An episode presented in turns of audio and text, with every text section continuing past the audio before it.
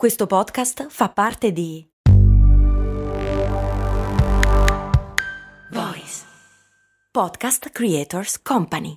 Aspetta, devo fare la spesa, fermati qui all'MD. Ma è un discount. Eh, e quindi? E costa poco. Eh, e quindi? Vuol dire che vende cose che arrivano da chi? Ci sono prodotti italiani. Ah, e vabbè, ma vende tutti i prodotti fatti da chi? Da produttori seri che conosci anche tu. Ah, e allora perché è così conveniente? Buona domanda, ma puoi fare di meglio. E allora perché non ci sono mai andato? Ecco, bravo. Almeno provalo.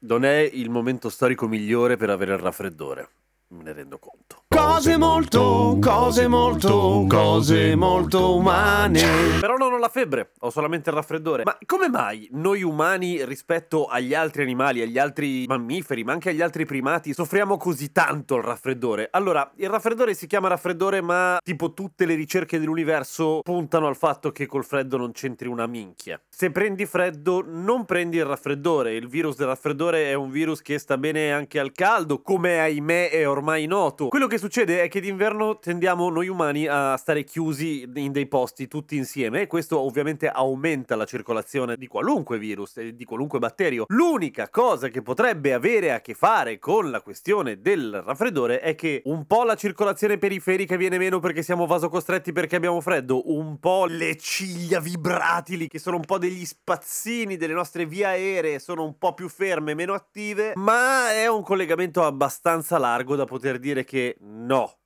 Non è che se prendi freddo ti raffreddi. To, magari muori assiderato, ma quella è un'altra roba, non è una malattia. È una condizione a sé. Ma tornando a noi umani rispetto agli animali, come mai ci ammaliamo così spesso di raffreddore? Ok, gli esseri umani hanno delle difese immunitarie che spesso sono più carenti rispetto a quelle degli animali. Provate a pensare al fatto che noi ci disinfettiamo le ferite, noi ci vacciniamo, noi prendiamo gli antibiotici, mentre gli animali di rado vengono curati con queste terapie. Ok, i nostri animali domestici, eccetera. Ma non è che tutti gli altri schiattano per forza, perché comunque hanno delle difese immunitarie potenti di brutto. Ma non è solo questo. Il fatto è che noi umani abbiamo dentro la nostra faccia delle cose che si chiamano seni.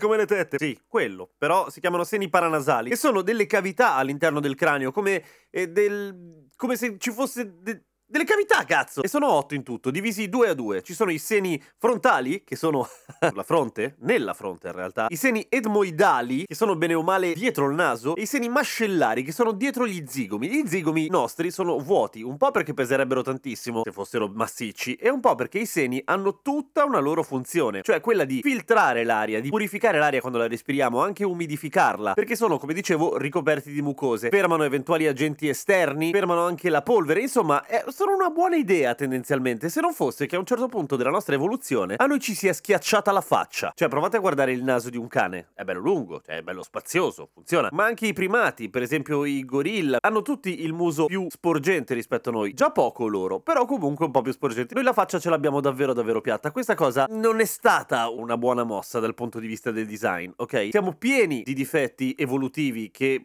qualche volta abbiamo incontrato, però quello dei casini portati dai seni mascellari in particolare forse non a pari. Ecco, magari è peggio l'appendicite, perché l'appendice non serve una minchia, però non viene a tutti e viene una volta sola, su via. Invece il raffreddore, madonna, quanto viene spesso. Cosa succede? Succede che i nostri seni mascellari, che appunto hanno tutte quelle funzioni lì, oltre anche a fare da cassa armonica per la nostra voce, producono un mucchio di muco. È normale, producono un mucchio di muco perché devono espellere tutto lo schifo che respiriamo, giusto?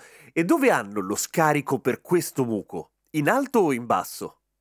In alto. Per- per- perché è finito lì alla fine. Schiacciandoci la faccia, bu- lo scarico è, è finito in alto. Eh, è come se avessimo una vasca da bagno con eh, il buco per scaricare in alto sulla parete, ok? Non si scarica mai. A meno che tu non ti metta a fare la verticale. Tornando ai seni, non nell'esempio della vasca. Nella vasca farla verticale è pericolosissimo e non serve a niente. Noi abbiamo anche degli altri sistemi, per esempio le famose ciglia vibratili che hanno il compito di espellere il muco. Ma se il muco è troppo, mica ce la fanno. Quindi, che cosa abbiamo in questo luogo caldo? buio, umido e pieno di buoni nutrimenti per i virus. Un habitat ideale dove si riproducono. E sì, ci sono le nostre difese immunitarie che fanno la guerra, però diciamo che i virus, cazzo, cioè se la passano bene, stanno benone nei nostri seni. Per cui siamo un po' più vittime del raffreddore rispetto a un sacco di un sacco di un sacco di altri animali. Qual è la soluzione? Eh...